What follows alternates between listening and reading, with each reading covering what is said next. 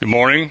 Happy Sabbath. I want to welcome all 12 of you to class. We're studying the last lesson in the quarterly, the Minor Prophets, lesson 13, entitled Lest We Forget. My name is Russell Atkins. I'm filling in for Tim. So I want to welcome those watching online, those listening online. Um, we appreciate your input uh, via instant messaging with the questions and things like that, and the feedback we get uh, through email and Facebook and Twitter and all the other social media outlets that I refuse to use. Uh, let's start with prayer. Your gracious Heavenly Father, I want to thank you for another beautiful Sabbath day, another day of life that you've given us, another opportunity to uh, learn more about your character of truth and love and freedom. Please guide our study this morning. Please continue to bless our, ca- our class, uh, both corporately and individually. Uh, be with those of our group who are not with us this morning and bring them safely back in the weeks ahead. In the name of Jesus, amen. Lesson 13. Uh, lest we forget. The memory text for Sabbath is uh, from Malachi 1:11. This is God speaking. My name will be great among the nations, from where the sun rises to where it sets. In every place, incense and pure offerings will be brought to me, because my name will be great among the nations. Twice, uh, God says, "My name will be great among the nations." And my my first thought was, why does God want His name great among the nations? Well, what exactly does that mean? That His name will be great among the nations. Any thoughts? If we take the idea of name as character, we, we would want that to be um, considered great among the nation. Okay. Um, certainly, God's character is great. Um, but at that time, and frankly, at this time, is his name, is his character great among the nations? Yes. Had sent the children of Israel into exile because his name had been besmeared.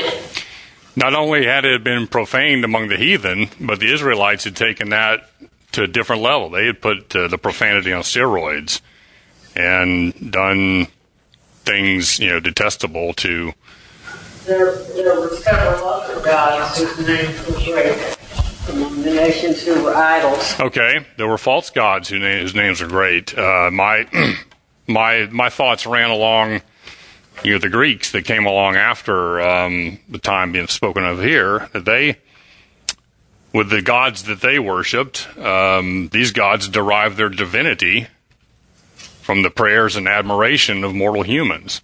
In Greek mythology, Greek gods got their immortality from our adoration. I mean, think about that for a minute. How great is a God that, that has to has to have his ego fed? Uh, whose character does that sound like? You know, ref, reference uh, Isaiah fourteen thirteen. Um.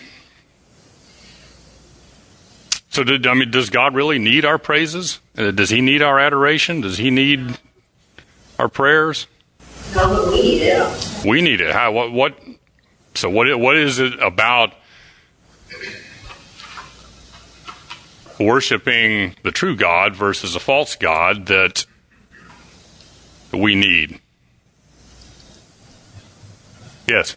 When we look to God, we continually grow because it's, it's infinite between Him and us, and we'll always be growing and learning. But if our focus is on the create creation instead of the Creator, we'll cease to grow.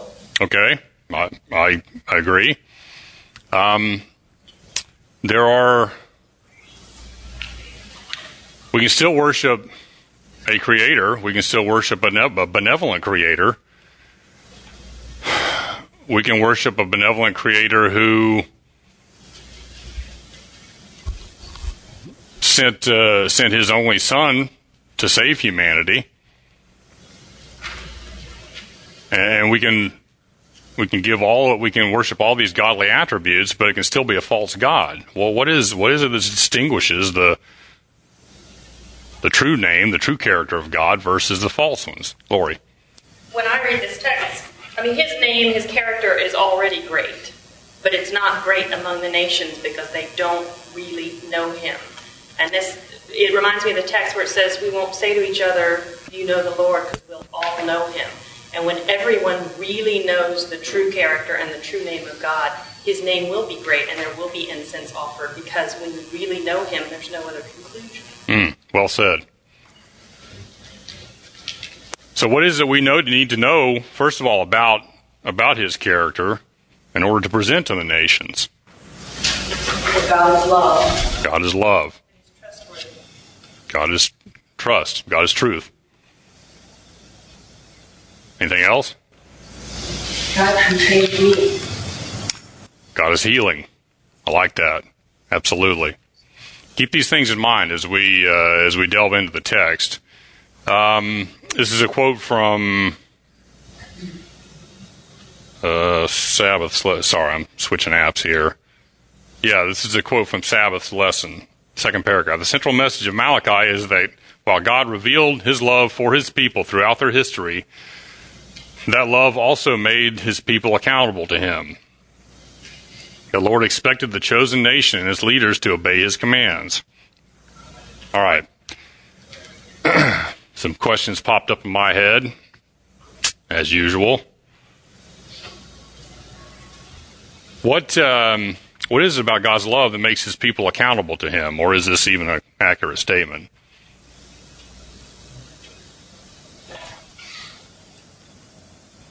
Why why why why are we accountable to God? We're accountable to Him for our sustenance, our very lives, our bread, our everything. We're, we're certainly dependent. We're certainly dependent on Him for that, and no question about it. The lesson says accountable, though, um, and I'm not sure that accountable and dependent are interchangeable here. They might be. I mean, you can make an argument for that. let's let's use the term accountable. Are are are we accountable to God? Let's let's start there. We were accountable if He's healing us and transforming us into his image to be like Christ, I mean, that's some sort of accountability because he is, Jesus is the face of God. He, he's our example. He's what we're being transformed into. Okay. But that's certainly, you know, we certainly have to play a role in that, uh, but that's his work. I mean, it's, it's his job to do it. Yeah. Um, thoughts? I don't like the word. You don't like the word accountable? I didn't care for much either, but let's let's try to flesh this out because you know we're gonna we're gonna for the rest of our lives we're gonna encounter things like this that we need to we need to be discerning about. Eve. Well, part of the problem is it, it's like God's God saying, "I love you," but there's a condition on that, and and that's what I don't like about that particular word. Um, God's love is not conditional; it's it's unconditional. It, it doesn't change. Mm-hmm. What He wants is for us to love Him back. The obedience eventually happened, but the love wasn't there. You know, so they were following rules. They were making up their own rules. Okay, I, I like the I like where you, I like where you're going with this. Yes. I'd like to suggest that a strings attached version of God presents a version of God that frankly is not trustworthy. There's no freedom involved there. Good. And I, was going to say, if say I have a problem of some kind that I really want to work on, I might choose to make myself accountable to a friend Mhm. of that problem, for example, um, to just say, I want you to help me with this. But that's a different flavor um, that we're talking about. Okay, good. Yeah, and one that I hadn't thought of. Let's uh, let's contrast. Hang on, just a second. Let's contrast two different law concepts. In an imposed law, what is it, what is the word accountable? Um, how, how does that? Uh, Punishment. so yeah, we're we're accountable. If if if we're not uh, dotting our i's and crossing our t's, there's going to be a penalty involved. Only, yes, thank you. Absolutely. Well said. That's right. I- Only if we get caught. In a natural law concept, are we accountable to the law of gravity? Yes. yes. Are we accountable to the law of respiration? Are we accountable to the laws of thermodynamics? Are we accountable to uh, drinking uh, plenty of water and getting fresh air? Are we accountable to getting a good night's sleep? We're accountable for our bodies. So, c- looking at this through one law lens, it gives you imposed law lens. It gives you a different, uh, d- a different uh, definition of accountability. Looking at it through a natural law lens, it gives you maybe almost the opposite uh, view of accountability. Yes, we're accountable to the, the laws of gravity and thermodynamics and the natural laws. We're accountable to the laws of health. Why?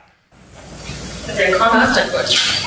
Because they're constants, and that's because God. That's how God designed life to operate. That's our accountability. If we want, if we want life, this this is the this is the only pathway. And it's unchangeable. I, it's unbreakable. It's unchangeable. Correct.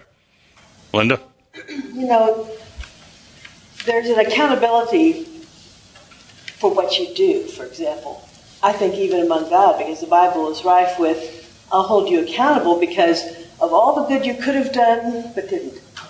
And of all the things you didn't do but did. At the end, it says, you know, people are all surprised. They're surprised they're saved, they're surprised they're not saved. What surprises them? God has held them accountable. Because when I was thirsty, you didn't give me something to drink. And when I was hungry, you didn't feed me. And they say, when did we not do that? He said, when you didn't do to, to the least of these, you didn't do it to me. To me, that's accountability. God looks at how His love has infused us and done something for someone else. Salvation isn't selfish. It's not all about us. There's a purpose we have in life, and it's not all about us getting there. It's about allowing God, taking the remedy and being healed and doing letting that flow to someone else. There's accountability. Okay, but I, get a little squeamish when when I get a, a picture of us, you know, standing before bar of justice and God up there thumbing through thumbing through pages and oh, missed one. That's not looking good. Oh, missed another one. It, the accountability of of us at the end, and we're going to get into this a little more in um, mm, Monday or Tuesday's lesson. The, the difference between the, the righteous and the wicked is their condition. It's not it's not a list of things that they did or didn't do. It's not a list of it's not a list of, of commissions or omissions that that were uh, done to or for others. It's it's a it's a correct it's an accurate diagnosis of their condition. That you know, just like a patient's accountable to the physician to to follow the treatment plan. Uh, th- that's that's a different form of accountability. I think. Yes. If I give you a new car and you accept that, Funny you should mention that. you take the responsibility and accountability for that new car. God has given us life in our body and given us a mind. And He has given us the freedom of choice. If we accept the life gift that God gives us, then we are accountable what we do with it. If we don't accept the gift of life, He takes it back and He lets us go. Thoughts? I guess I would think of the, these behavioral things that are associated with accountability as kind of like those diagnostic things. It's it's it's Or symptoms, symptoms that signs and symptoms. um, that one way we can know in an accountable way where we are is by whether we do these things for others, um, whether we take care of the things that we're given.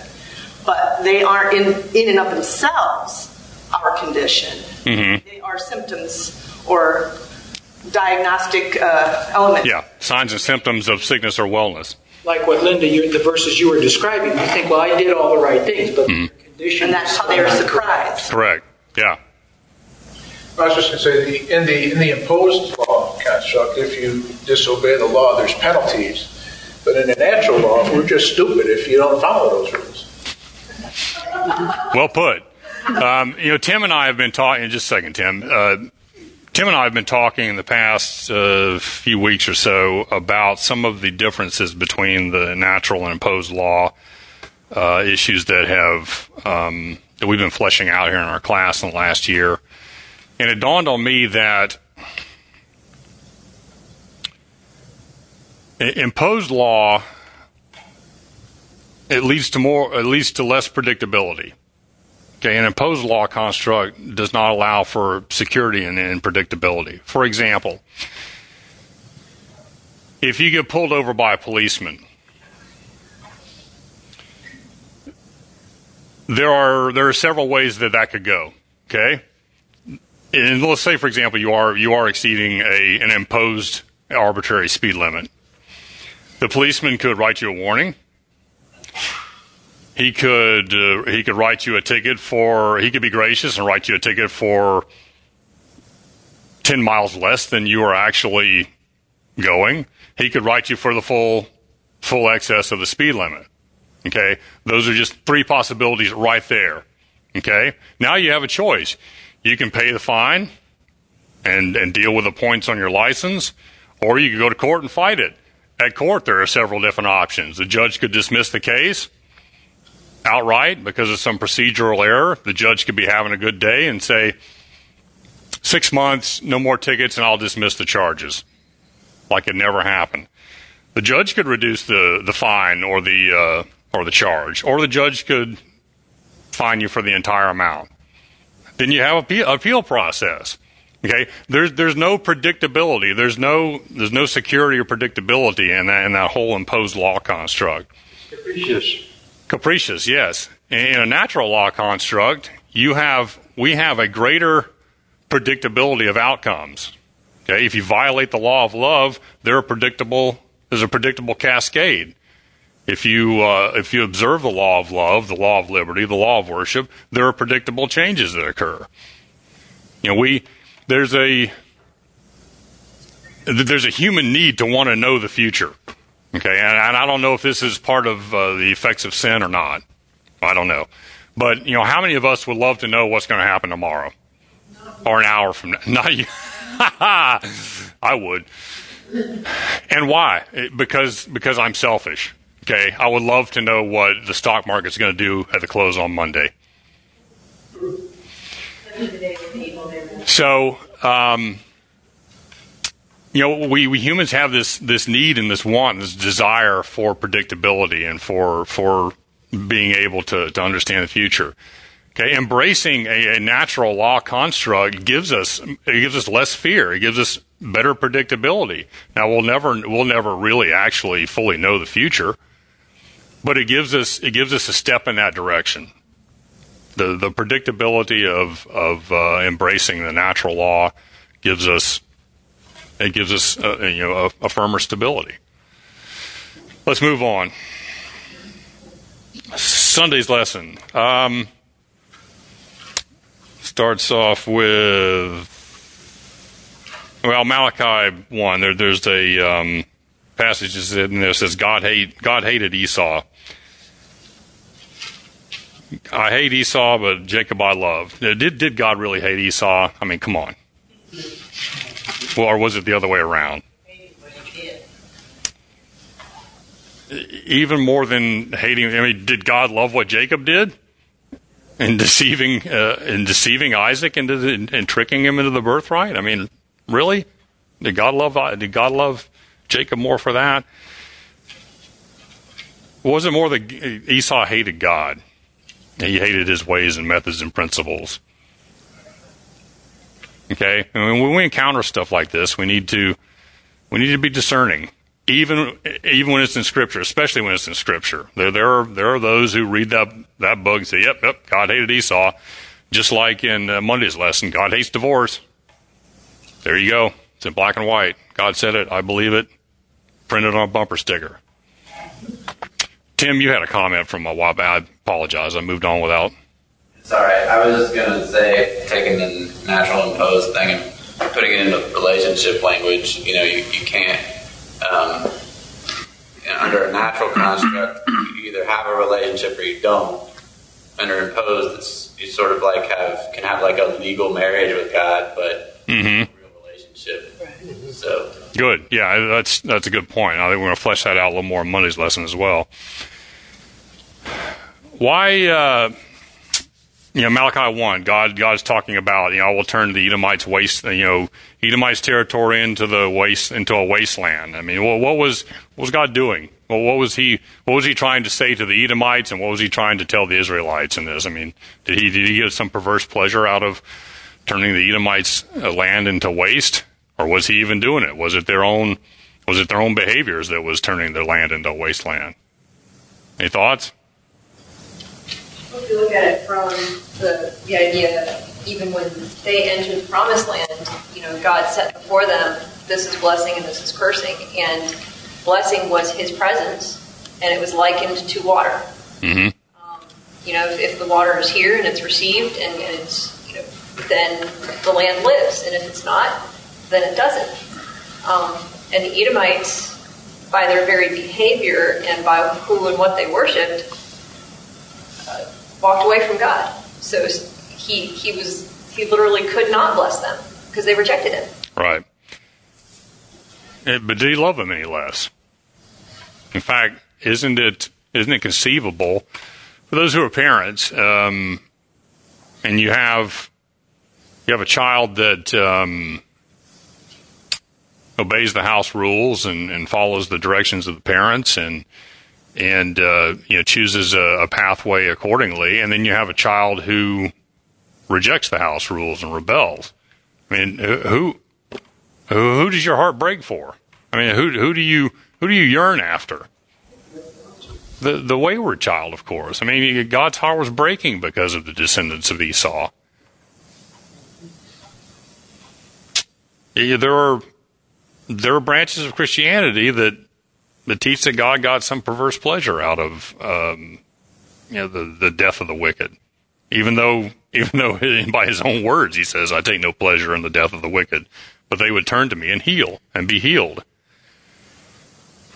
Um, there's also some uh, in Malachi one, you know, you know, God is kind of castigating the Israelites for bringing blemished sacrifices.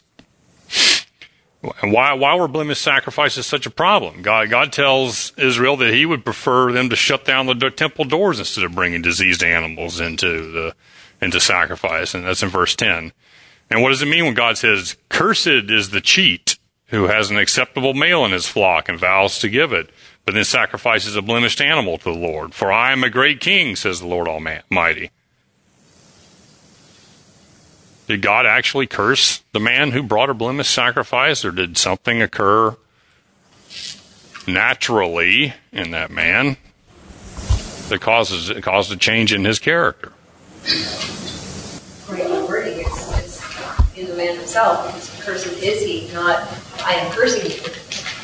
Um, his own attitude, his own um, willingness to mar um, the, the, the sacrifice was supposed to represent Christ. Mm-hmm. And in offering something that was less than, not only was he telling God, I don't value you, but he was also marring that that sort of prophecy, um, the prophetic look ahead. Good.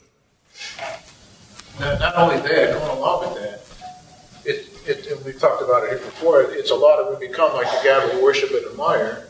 And if we worship a, a God that is, is marred, we're going to become like that. Excellent. That's exactly where I was going with that. Uh, I think it's I think it's reasonable to conclude that the mindset that developed over generations of this selfish behavior of, of you know picking maybe the least uh, you know, less than the best to offer for a sacrifice, it, it, changed the mindset of the Israelites so that when God, when, when God himself came and walked on this earth, they had such a distorted construct of what God should be that uh, they nailed him to a cross and killed him.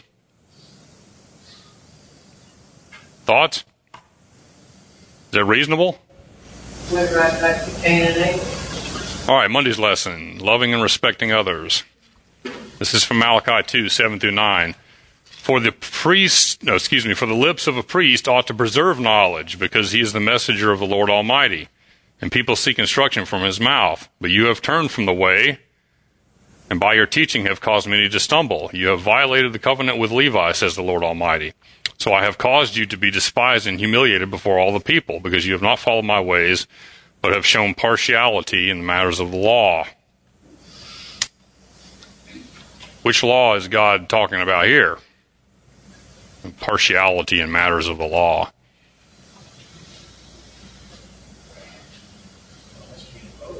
It's a trick question. Yes, you're right. It, there's no partiality in natural law. Okay, we we need to we need to understand that God had to impose some sorts of restraints on on on humanity. I mean, governments governments impose impose laws because men and women aren't guided by natural law. We were not self governed. So we have to be, sadly, we have to be governed by um, arbitrary laws. And the Israelites were no different. Okay, and the judges and the Levites were showing partiality to the wealthy, to their friends, to their family.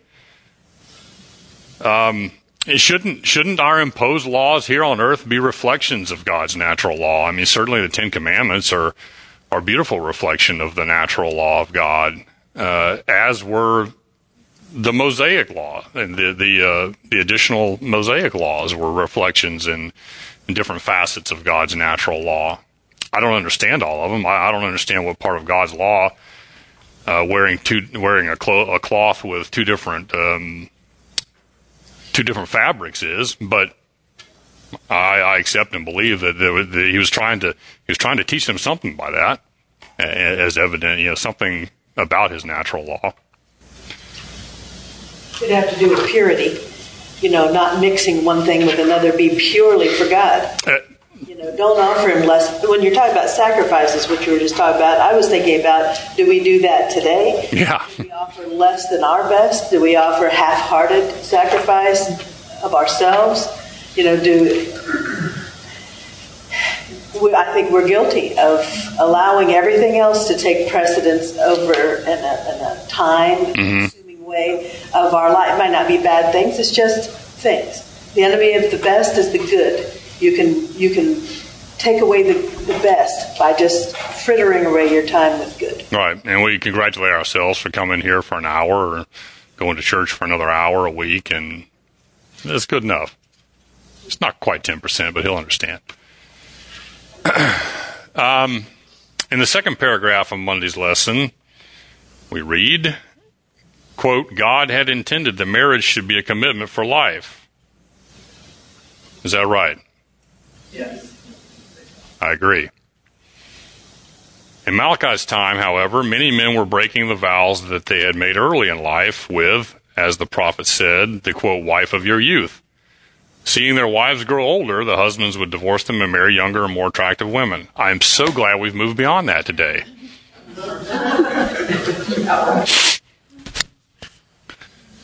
quote, for this reason, the reason I just mentioned, God says he hates divorce.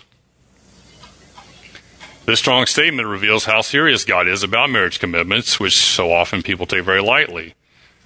The strict rules in the Bible about divorce show just how sacred marriage is. All right, we've got roughly a half hour left. We probably will, we'll probably be we, probably, we may not get much further, which would be fine. Is is men divorcing their their wives for younger, more attractive women? The God the reason God hates divorce? No.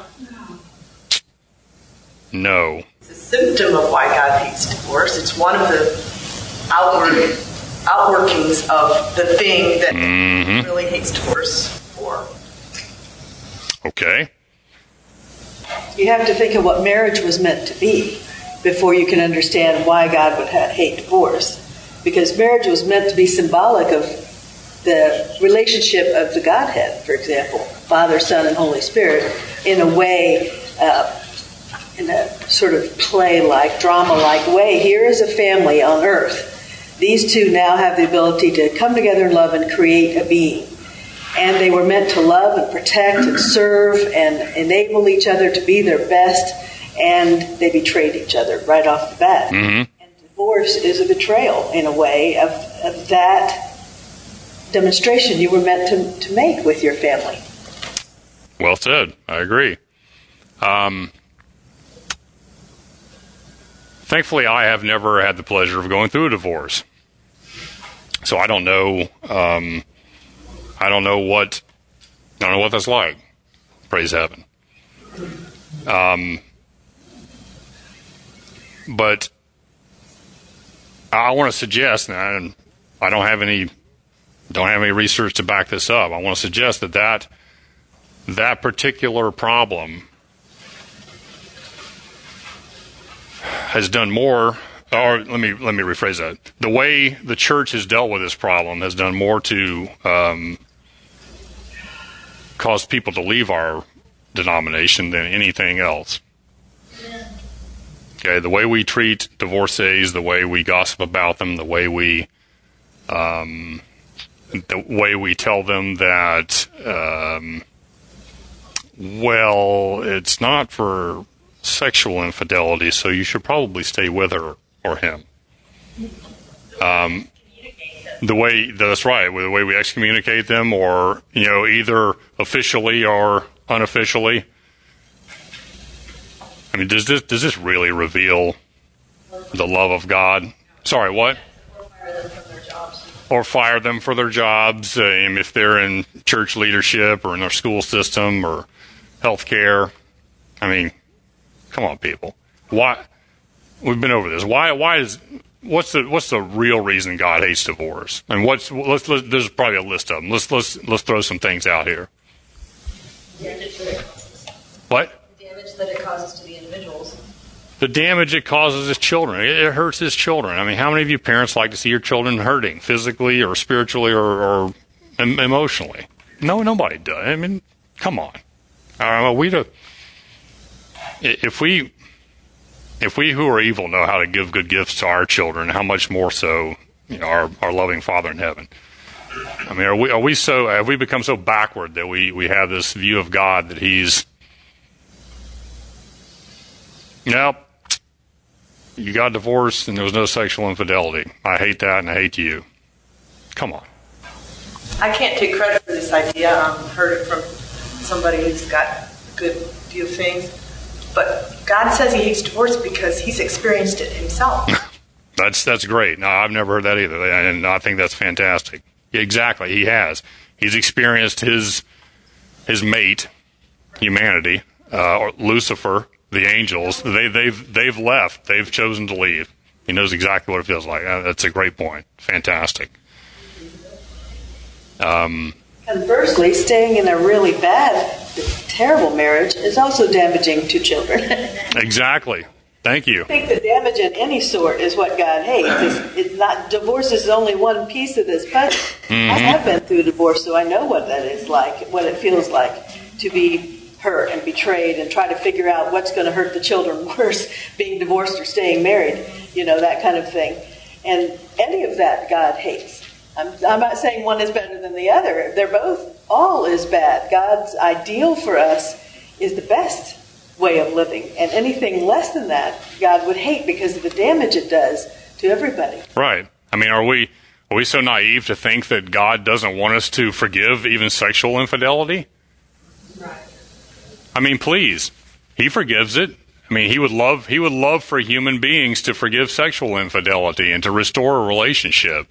Because what a what a testimony to to uh, everyone else. He knows that that that particular infidelity is often so egregious that it, it can't get past. I mean, you may be able to forgive it, but the the relationship can't be reconciled. Okay, this is why this is pointed out in Scripture as the biblical reason for divorce.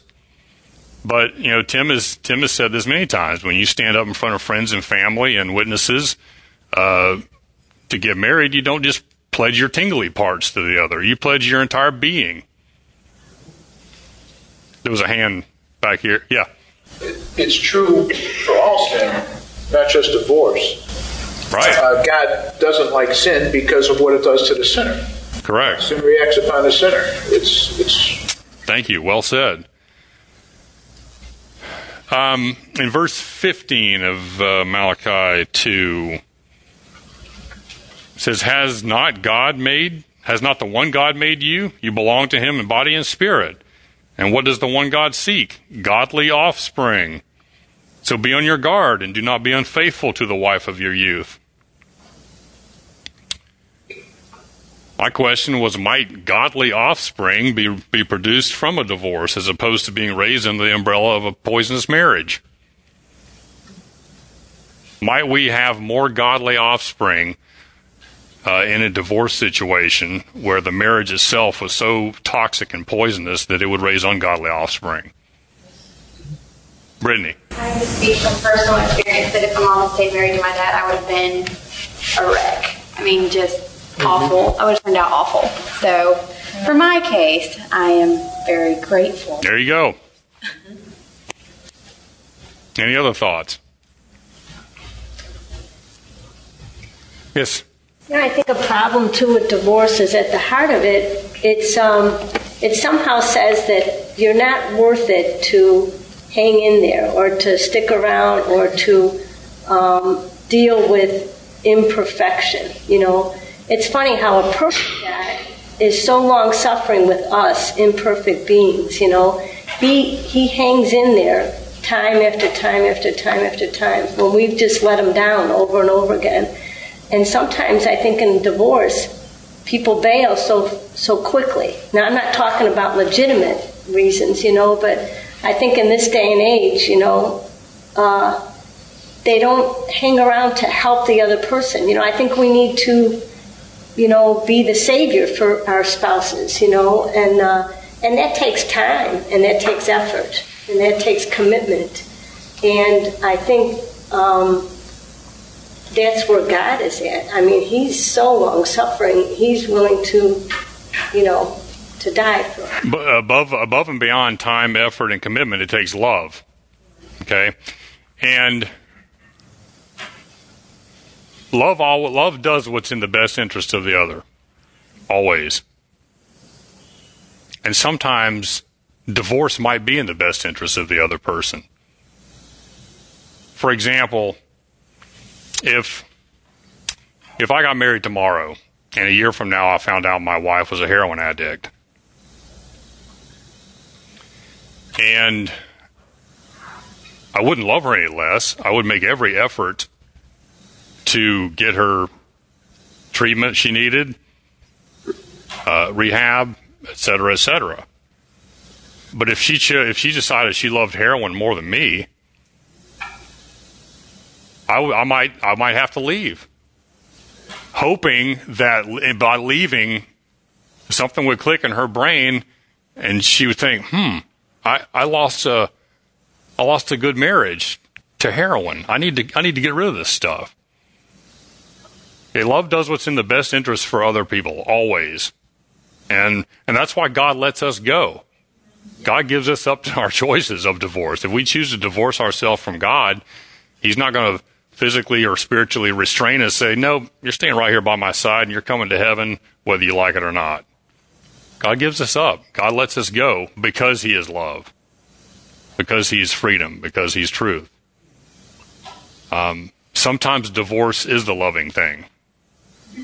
To your point, I, I, I completely agree that that there are many, many, many uh, in in our nation and in the world who who who don't have the level of commitment who get married too young, who don't who don't work hard enough at it, uh, who are so selfish that they don't consider the other person's best interests and well-being, and they just they jump into and out of marriage, you know, like they change clothing.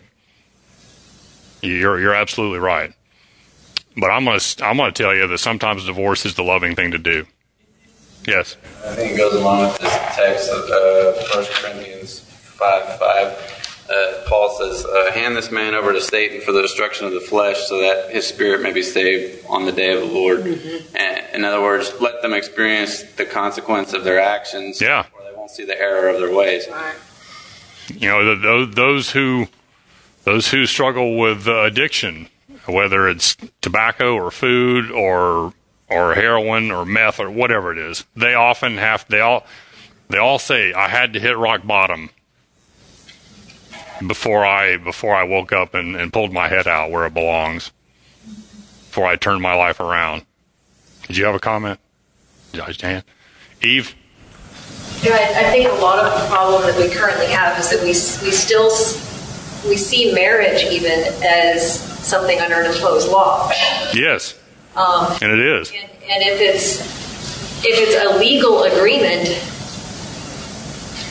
then it's not something that, that needs to be worked at. Mm-hmm. Um, but if it's as God intended, more along the lines of a covenant, and people saw it that way, they might enter into it more carefully. Right. And then work harder at keeping it. And, keeping it strong. Uh, that's well said. I agree. Yeah. I mean, really, uh, when you get married, what do you get? You get a license from the state. You get a, an imposed license that says X and Y are now married. And you frame it and hang it up in the living room, and the state says you're married. Ta da! Which has more to do with finances than. Correct. It, exactly. It has more to do with uh, death benefits and insurances and and uh, and what's going to happen to all that stuff when you get divorced.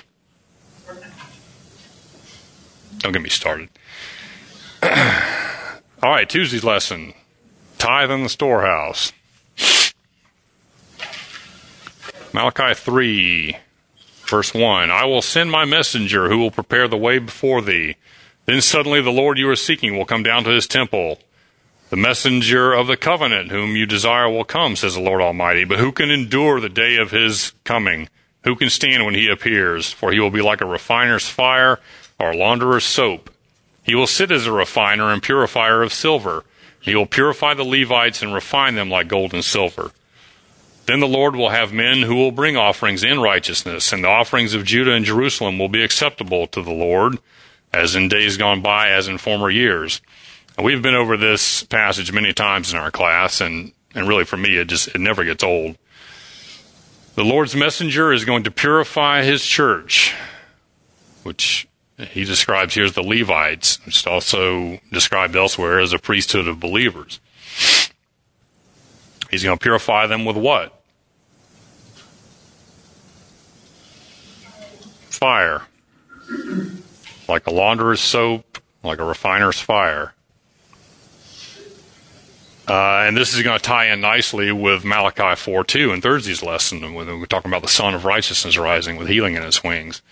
Note that the purification, or, or we, we could substitute healing and transformation, this occurs before the offerings, acceptable offerings, are given.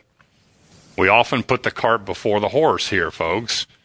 I think, well, if I give my tithe, then then I'll be I'll be okay. Yeah, the salvation by works.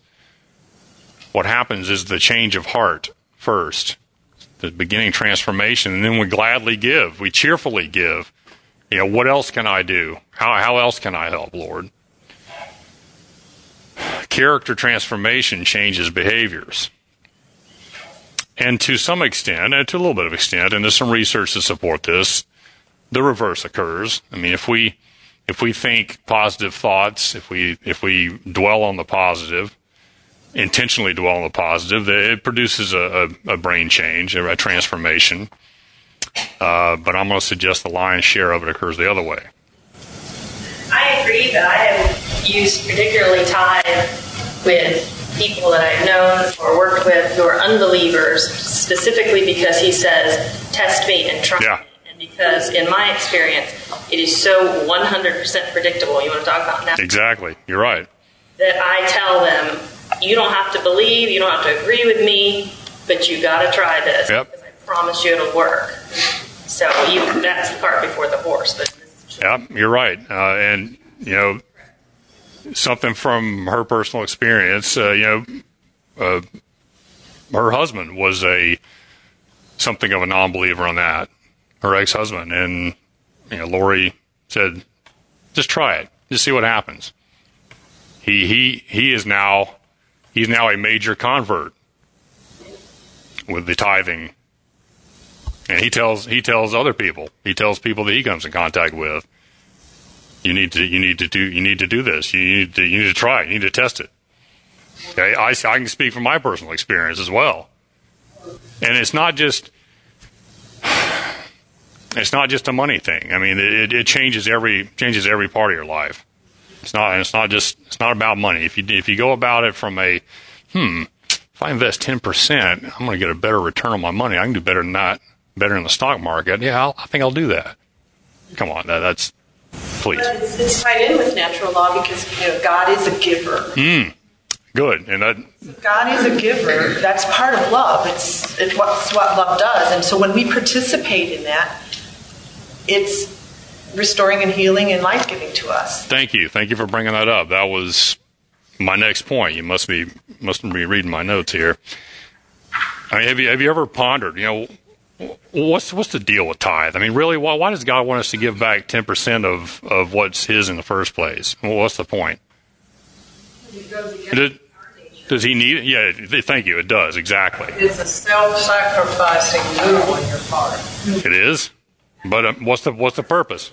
Experience that my husband and I, who married late, late, late in life and had our children, never failed to pay tithe, and we got them through college and off the payroll, and still never quit paying. Mm-hmm. And I know that it works. S- Someone look up uh, Second Peter one four, please. His divine power has granted to us all things that pertain to life and godliness through the knowledge of him who called us to his own glory and excellence, by which he has granted to us his precious and very great promises, so that through them you may become partakers of the divine nature, having escaped from the corruption that is in the world because of sinful desire. partakers of the divine nature.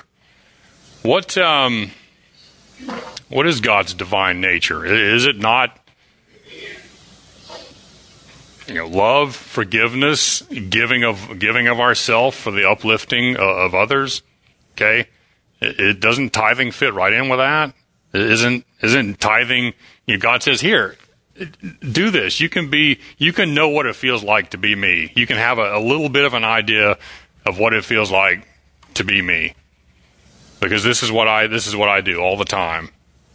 I'm, I'm constantly giving of myself for your benefit, for your family's benefit, for the solar system's benefit, for the entire universe, for all the, all the intelligent worlds. I'm continually giving of myself. Always. And you can, you can taste that. Well, and when we just think about that God created us in His own image. Yes. So we were, we were supposed, if, we, if the sin never happened, we were supposed to be the image of the invisible God. I like to think that way. Well, we were supposed to be the visible representation of the invisible God, how Christ was. hmm And uh, That's why he's called the second Adam. Exactly. Yeah.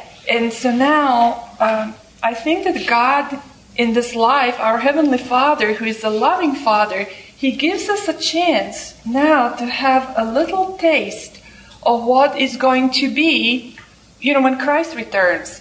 Because we are going to be reigning with Christ forever and ever. We're going to be a part of the body of Christ. hmm I like to think about that. You know, we are always going to be connected with Christ. So I think he's kind of giving us a little taste to see what does it mean to be like like me? You know, what does it mean to be godlike? Yeah. What does it mean to be Christ-like? And I think this is a beautiful opportunity that he's giving us now to practice. Because uh, Absolutely. I, I, I couldn't agree more. Any other thoughts? Well, along those lines, I'm a nurse, but I, had a, I had a pen pal for years since I was a teenager who didn't believe in doctors and nurses, and believed in going to God for healing. hmm She would call me if she had issues. of course. I don't believe in you, but I want to ask anyway. And I understood her perspective. The Bible does say you go to doctors, you don't come to me. You know, I believe in that. But what I told her years later, we finally met, and I told her, you know, my perspective, being a nurse, is that yeah, God could heal people. You know, He could He could uh, spiritually enable them to be converted without us. He could make the rocks sing without us. You know, He doesn't really need us to accomplish His purposes. Well, why does He allow us or even encourage us to be part of His purposes? So, as a nurse, I get to participate in the healing mm-hmm. process physically. It is good for me to be part of the healing of someone else, Absolutely. or No question. or whatever. It does feel like you're participating in God's perspective, being a nurse. Yes, God could miraculously heal everyone, but He gives us brains and allows us to be part of that healing process, which is good for me. Oh, no, no question. I completely know where you're coming from. Yes, in the back. We have an online question, comment. Well, just a comment. Um, tithing teaches us to trust God, Tithing teaches us to trust God. Yes, it does. No question. No question about it. And and he and if we if we stumble and don't quite learn that lesson, then he'll bring us back over the same pathway and, until until the lesson is uh, until the trust is developed. No question. Um, all right, Wednesday's lesson titled "The Scroll of Remembrance." Malachi three fourteen and fifteen. You have said, quote, it is futile to serve God. What do we gain by carrying out his requirements and going about like mourners before the Lord Almighty? But now we call the arrogant blessed. Certainly evildoers prosper, and we, even when they put God to the test, they get away with it. This sound familiar? Apparently, the Jews of several thousand years ago had the same issues with imposed versus natural law that we do, that we struggle with. Okay? Do, do evildoers really ever, quote, get away with it? No, but I think that's what contributed most to what them not recognizing Jesus is because they wanted someone to come that was going to make the evildoers pay. Right. The injustice. Exactly. And that's what we want in Christ's return. Some sections of Christianity. You know, it worked once. It, it worked once for Satan, and he's thinking, you know what? I'm betting it'll work again. I'm going to, I'm going to so, I'm going to so distort humanity and put and impose my character on the coming Messiah that that um, when I when I impersonate Christ, I'm going to give humanity exactly what they're looking for, and they will they will they will follow me like lemmings off a cliff. Eve. Um, you can tell that by their language that there was no heart change. Yes. Because with with the obeying the requirements, they're going about like mourners, Mm-hmm. And those who go about with that kind of countenance do not know God. Correct. Exactly. Well said. That's a that's a point that I hadn't uh, thought of. Thank you. Let's be clear. Sin and not God is what damages the sinner. There is never ever a quote getting away with it. It doesn't happen. There's a getting away with it uh, in an imposed law. Back to my speeding illustration. Okay, I sped. I exceeded the speed limit on the way in here this morning. I got away with it. I didn't get caught. Really? Or does that make me more likely to do it again when we leave? Yeah, I'll tell you, it does.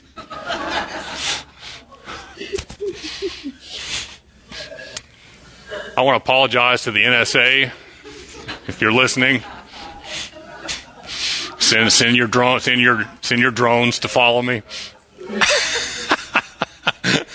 And actually, this is where you would be. Yes, I would. I'd be sitting right where you are, looking that way at the benevolent judge that I play softball with, hoping he would recognize me. uh, verse 17. On the day when I act, says the Lord Almighty, they will be they will be my treasured possession, and I will spare them as a father has compassion and spares his son who serves him. And you will again see the distinction between the righteous and the wicked, between those who serve God and those who don't. Why will God spare a certain group and not others? What is, what is the distinction between the righteous and the wicked? Well, you said it in the beginning, it's their condition. It's their condition, yes. I just, it's their reaction to God that distinguishes them. Right. Who go about in the mourning, and when they see God, they won't recognize Him and they'll flee. Mm-hmm. And there are those who know Him and love Him and will rejoice when He comes. Yeah, Moses the- is our God. There's one there's one group that's going to be standing with their faces and arms raised up, ready get ready to ready to break the bounds of break the constraints of gravity and join Christ in the clouds. And there's the other group who's going to be begging and praying for the rocks and trees to fall on them and hide them from the face of him who sits on the throne. Under imposed law, we have a decision which is possibly arbitrary based on accepting a blood payment stamp, stamp next to our names in a book in heaven and punishment according to the wrath that's stored up against us. That's, that's one distinction between the righteous and the wicked. Under natural law, we have an accurate diagnosis of our condition, correctly documented in the medical records, and a loving giving over to our choices. Okay? That's a that's a different definition of the distinction between the righteous and the wicked. Please, I mean, please, which makes more sense? I like what it says in Colossians, the third chapter, verse 4. It says, When Christ, who is our life, is revealed, then we also will be revealed with him in glory. So when Christ comes, when he's revealed, what the beautiful thing that's going to happen is we're going to be just like him. Mm-hmm. We're going to be compatible with him. That's right. This is a beautiful picture. Absolutely, no question.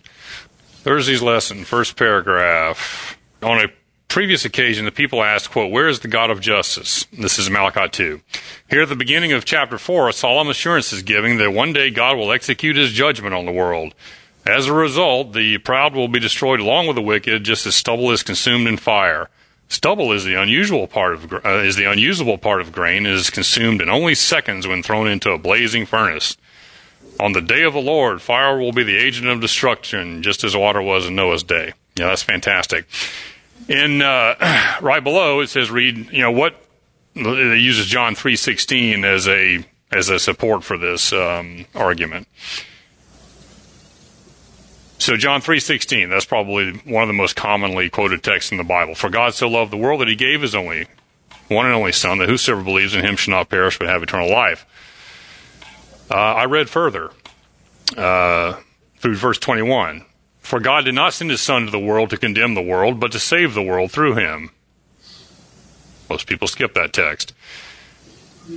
Whoever believes in him is not condemned, but whoever do not, does not believe in him stands condemned already because they have not believed in the name of God's one and only Son. This is the verdict. Light has come into the world, but people loved darkness instead of light because their deeds were evil. Everyone who does evil hates the light and will not come into the light for fear that their deeds will be exposed. Correct.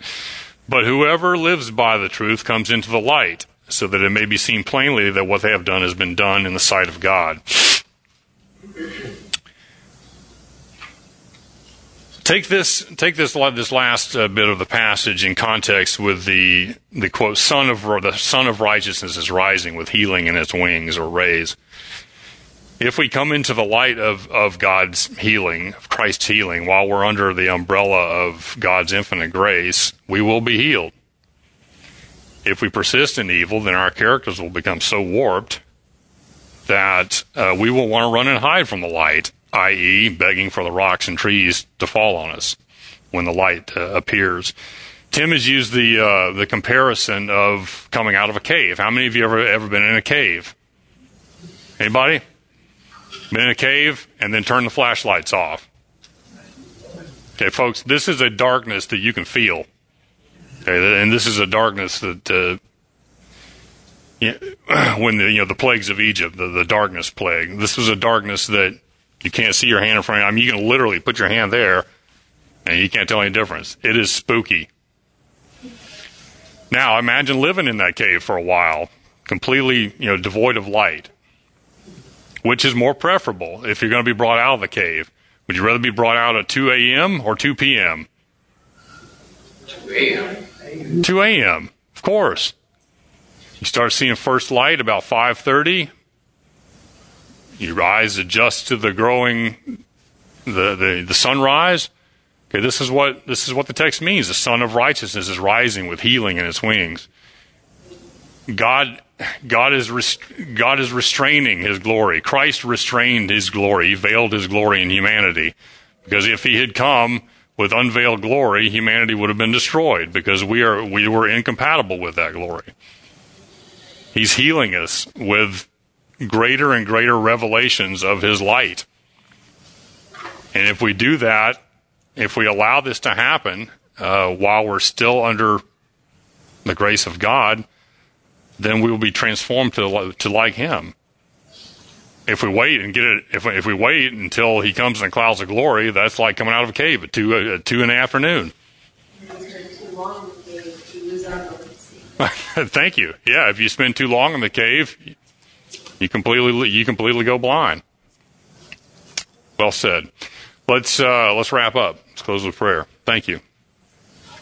Gracious Heavenly Father, I want to thank you for the uh, the insight and understanding and the uh, glimpses into your character that you've given this class. Uh, I can speak from personal um, personal experience that it has been fantastic. It's been wonderful coming out of the cave uh, at two in the morning instead of two in the afternoon. Uh, we ask for your we ask for more wisdom. We ask for more understanding. We ask for a deeper deeper knowledge of your character and a greater measure of your Holy Spirit. We ask these things in the name of Jesus. Amen. Thank you all.